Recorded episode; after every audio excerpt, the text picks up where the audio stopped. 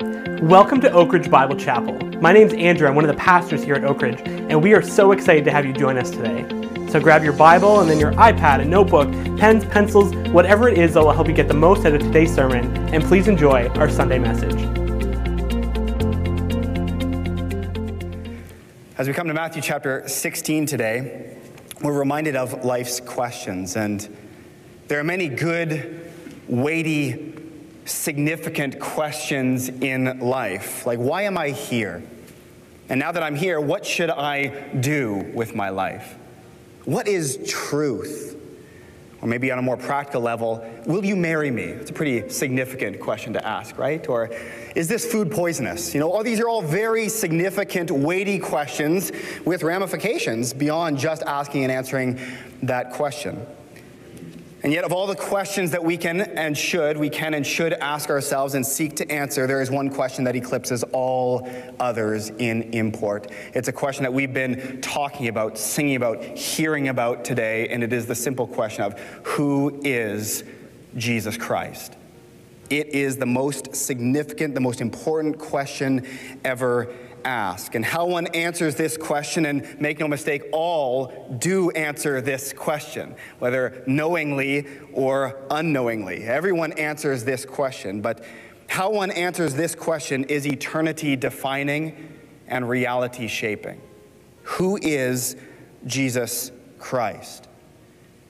And it's not a new question. Just as we are tackling it in the 21st century, in the first century, they were wrestling with it as well. And as we come to Matthew chapter 16, that's what we see. In this text, these disciples of Jesus are being met with that very question Who is Jesus Christ? And we're going to see them wrestling with that same question, and then it's going to be thrown in our face again today as well. Who is Jesus Christ? Some of us have asked ourselves that question many times in the past, others have not. Either way, we're going to be reminded of its import today. Let me read for us the passage in its entirety. It's not long, but in Matthew chapter 16, starting in verse 13. Now, when Jesus came into the district of Caesarea Philippi, he was asking his disciples, Who do people say that the Son of Man is? And they said, Some say John the Baptist, and others Elijah, but still others Jeremiah or one of the prophets. He said to them, But who do you say that I am? Simon Peter answered, You are the Christ, the Son of the living God. And Jesus said to him, Blessed are you, Simon Barjona, because flesh and blood did not reveal this to you, but my Father who is in heaven. I also say to you that you are Peter, and upon this rock I will build my church, and the gates of Hades will not overpower it. I will give you the keys of the kingdom of heaven, and whatever you bind on earth shall have been bound in heaven Whatever you loose on earth shall have been loosed in heaven. Then he warned the disciples that they should tell no one that he was the Christ. So we see this most important question ever asked framed in this text here. And, and Jesus opens this text, text by asking it quite broadly, doesn't he? Who do people say that the Son of Man is? And we know at this point in our study through Matthew's gospel that the Son of Man is one of Jesus' favorite titles for himself. Who are people saying about me? Where have people, generally speaking, landed on the whole is he or is he not the Messiah thing? You know, what's public opinion when it comes to me? In other words, he's asking, what do the people say?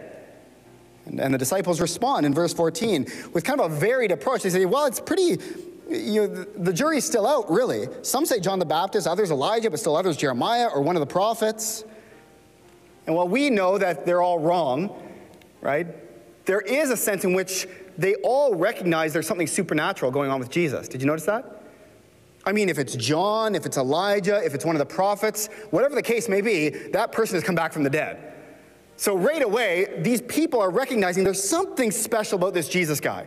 When he speaks, it's not just the words of men. There's something unique about him. They don't know fully what it is, but there's something supernatural. But they're still wrong. All of them are still wrong. The people have failed to connect the dots properly, and instead they've rejected Jesus' true identity, the identity he's been trying to bring and, and show off to this generation of Israel. And rejecting his person, that leads to judgment, as it always does. We see that in the last verse of the text I just read, verse 20. Then he, Jesus, warned the disciples that they should tell no one that he was the Christ. Just as responding in faith to God's revelation brings more revelation, so rejecting God's revelation leads to the removal of revelation. We saw that in the parable of the soils in Matthew 13. If you respond to the revelation of God, the seed scattered with understanding and faith, and 30, 60, 100 fold more revelation is yours. But if you harden yourself to it, it will be taken away. And we don't know if these people, they heard the revelation, the seed scattered, and birds came to get it, weeds grew up. We don't know. All we know is they are hardening their hearts to the reality of who Jesus is. Instead, they're settling for prophets, Elijah, whatever the case may be. So, who is Jesus Christ? It's the most important question ever asked. And we see here, what do the people say? Well, they say that he seems to be special, but that's about as far as they go. There's something unique about him, but we're not going to go all the way to messiahship. And we recognize that nothing has changed in 2,000 years. There are many people with many different opinions about who this Jesus is. In fact, in a recent survey in 2020, one research firm they asked participants to respond to this statement. Jesus was a great teacher, but he was not God. Respond. And over 50% of respondents said, "Yes, I agree with that." There's all sorts of ideas about who this Jesus is.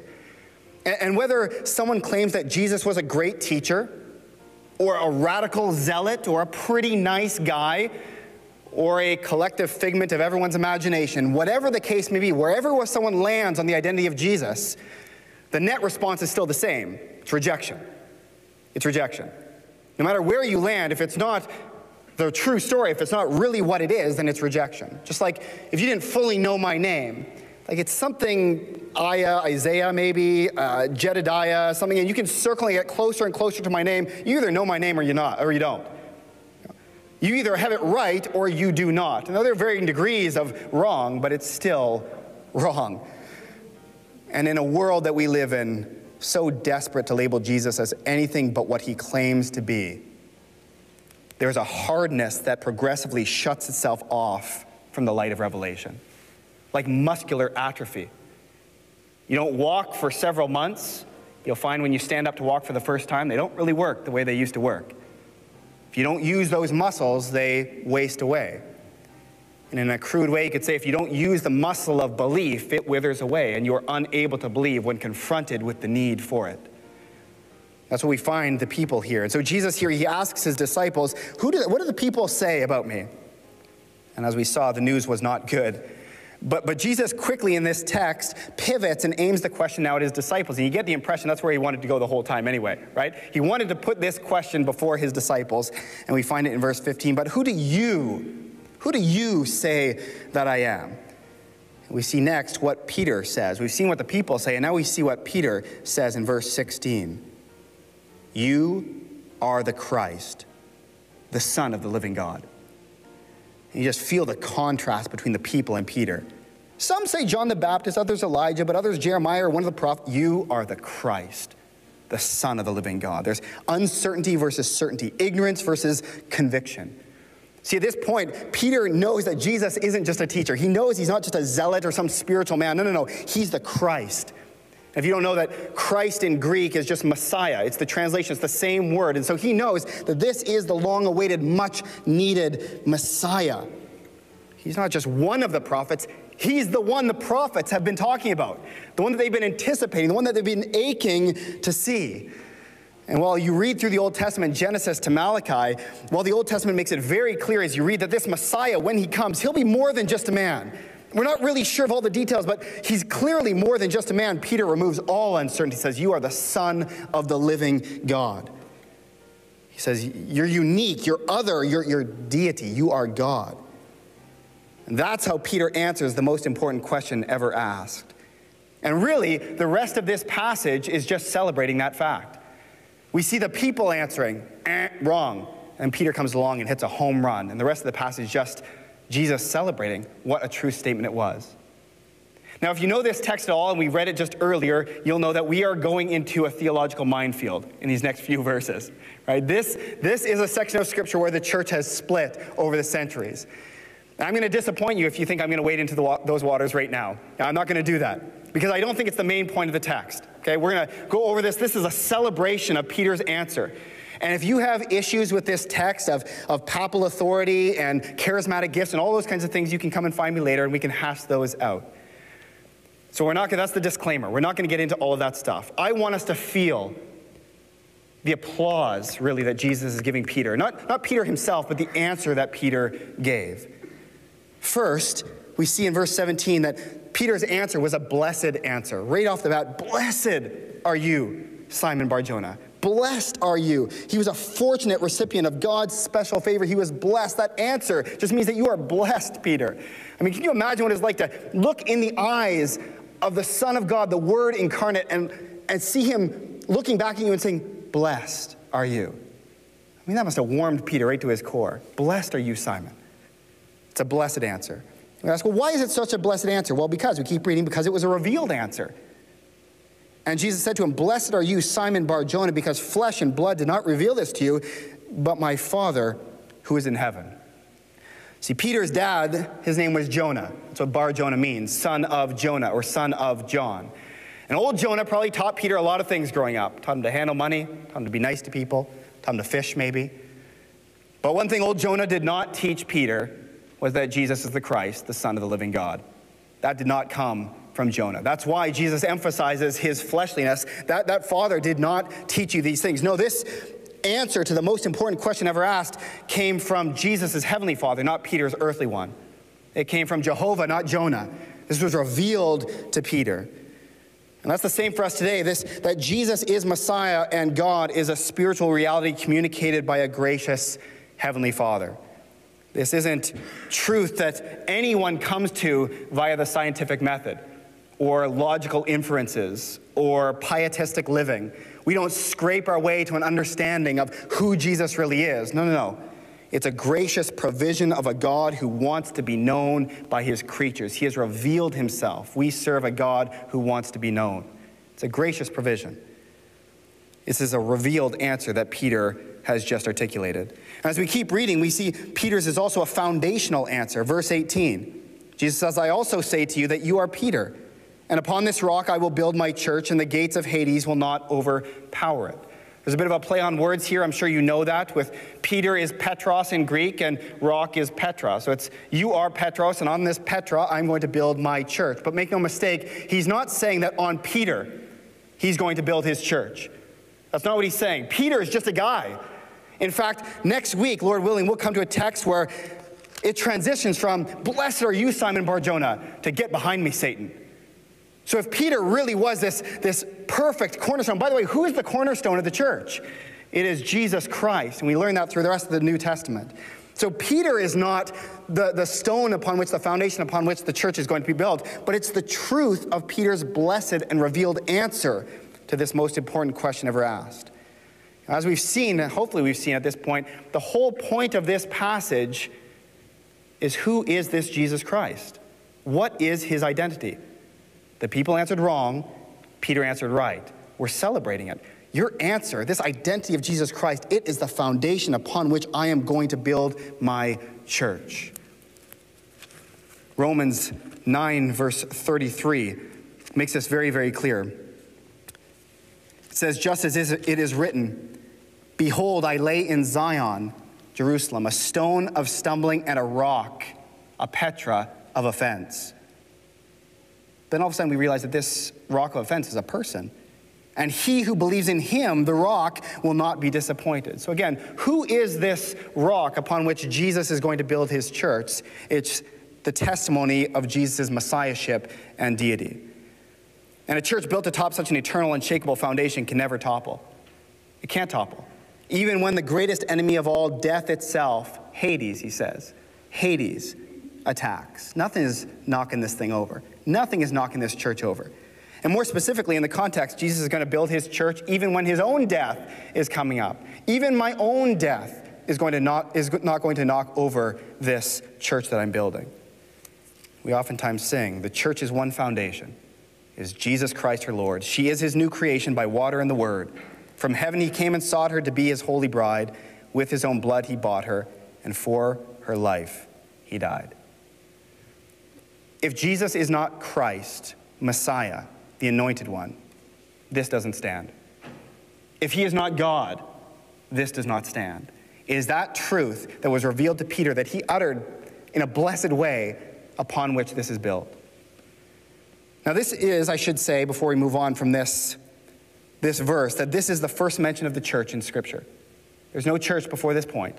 In fact, even at this point, it's still yet future.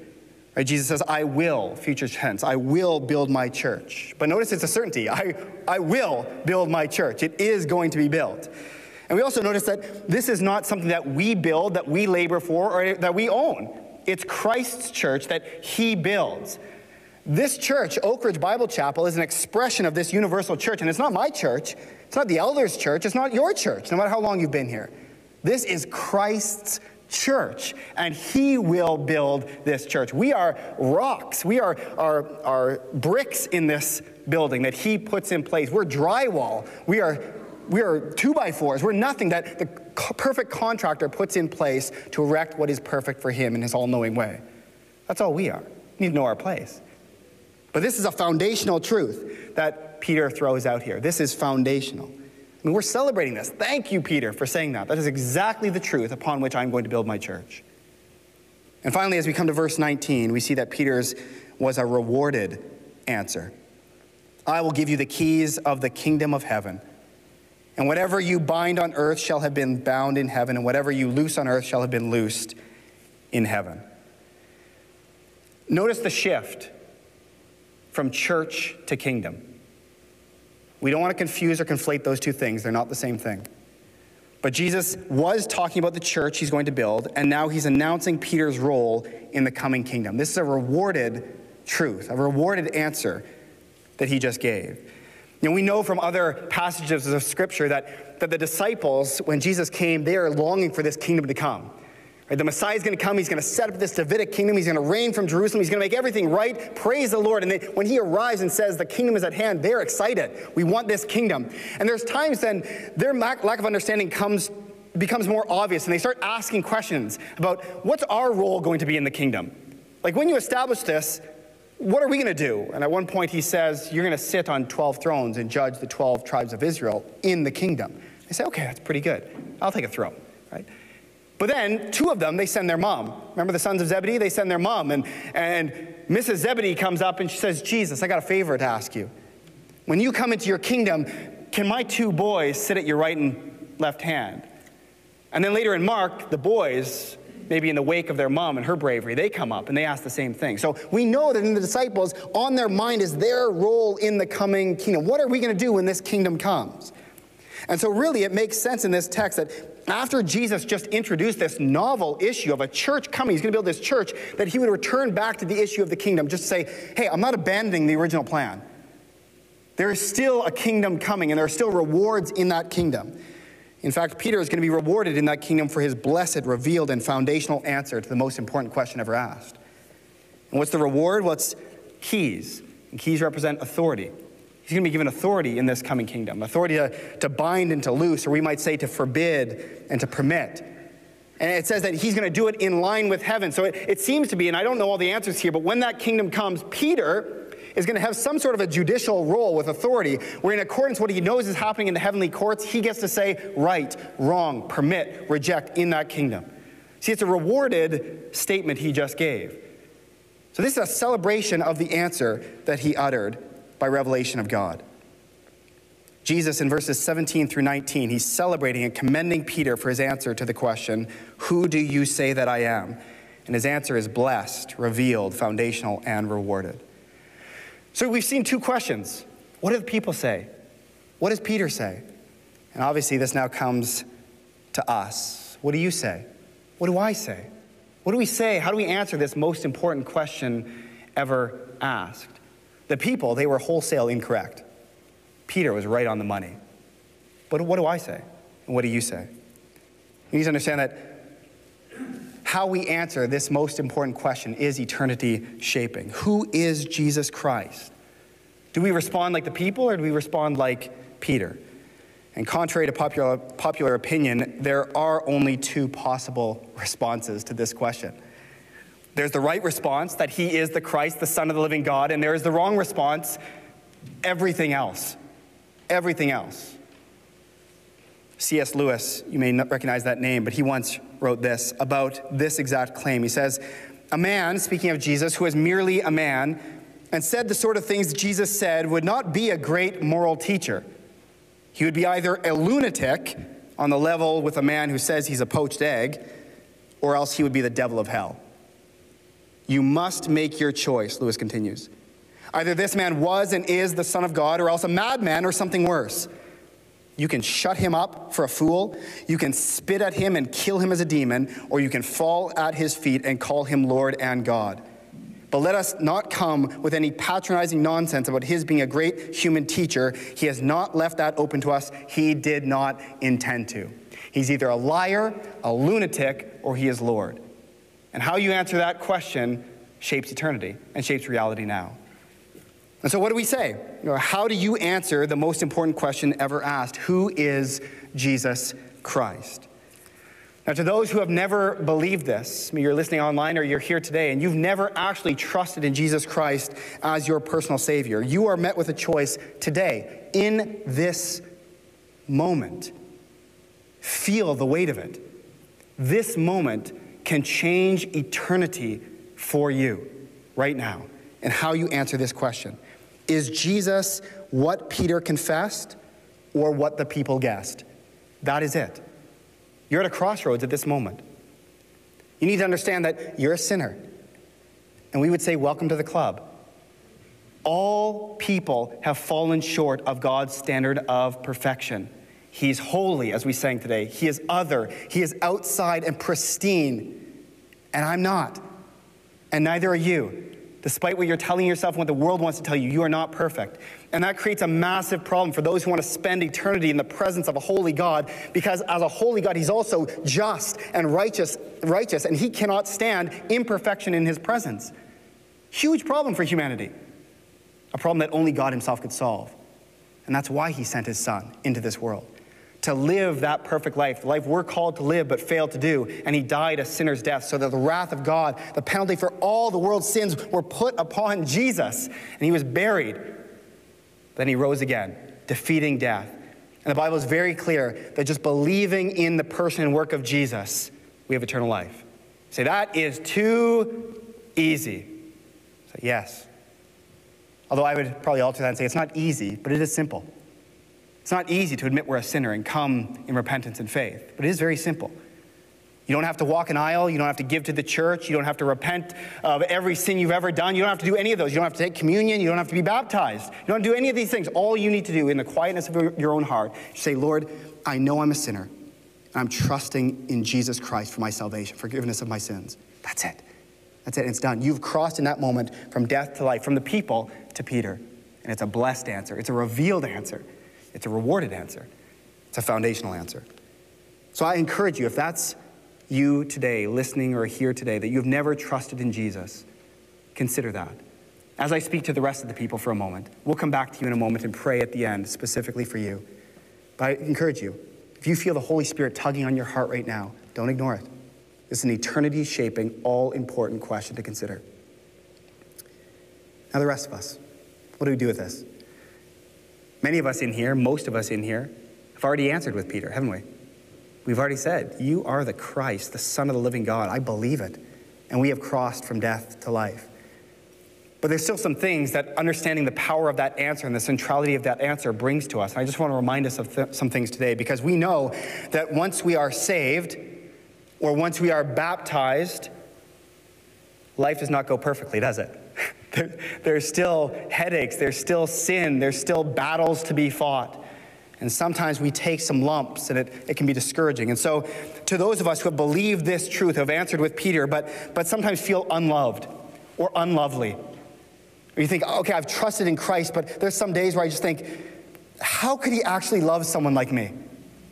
You know, if you knew what I knew about myself and what God knows about me, how could he possibly count me worthy to have a relationship with himself? And if that's you today, I want to remind you that your answer, that answer you once gave to the question that Peter answered here, it's a blessed answer. It is a blessed answer.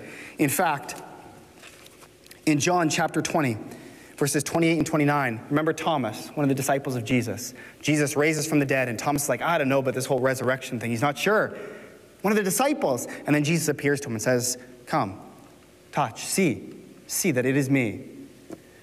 And Thomas answered and said to him, My Lord and my God. That sounds familiar from today as well. My Lord and my God. Jesus said to him, Because you have seen me, have you believed? Now here it is.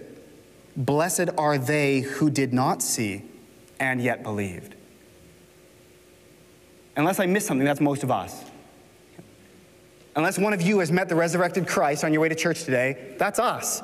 You know, we are blessed because we have not seen him and yet we believe. So understand that that is you. If you feel unlovely, if you feel unworthy, yes, I believe, but some days I just don't know. Understand that the fact that you are blessed by the Lord trumps any feeling you have about your salvation. You are blessed. Now, there's some of us who have believed, who have answered with Peter, but we're proud. Now, there's some of us, if we're really honest, maybe you look down on those who have not yet believed.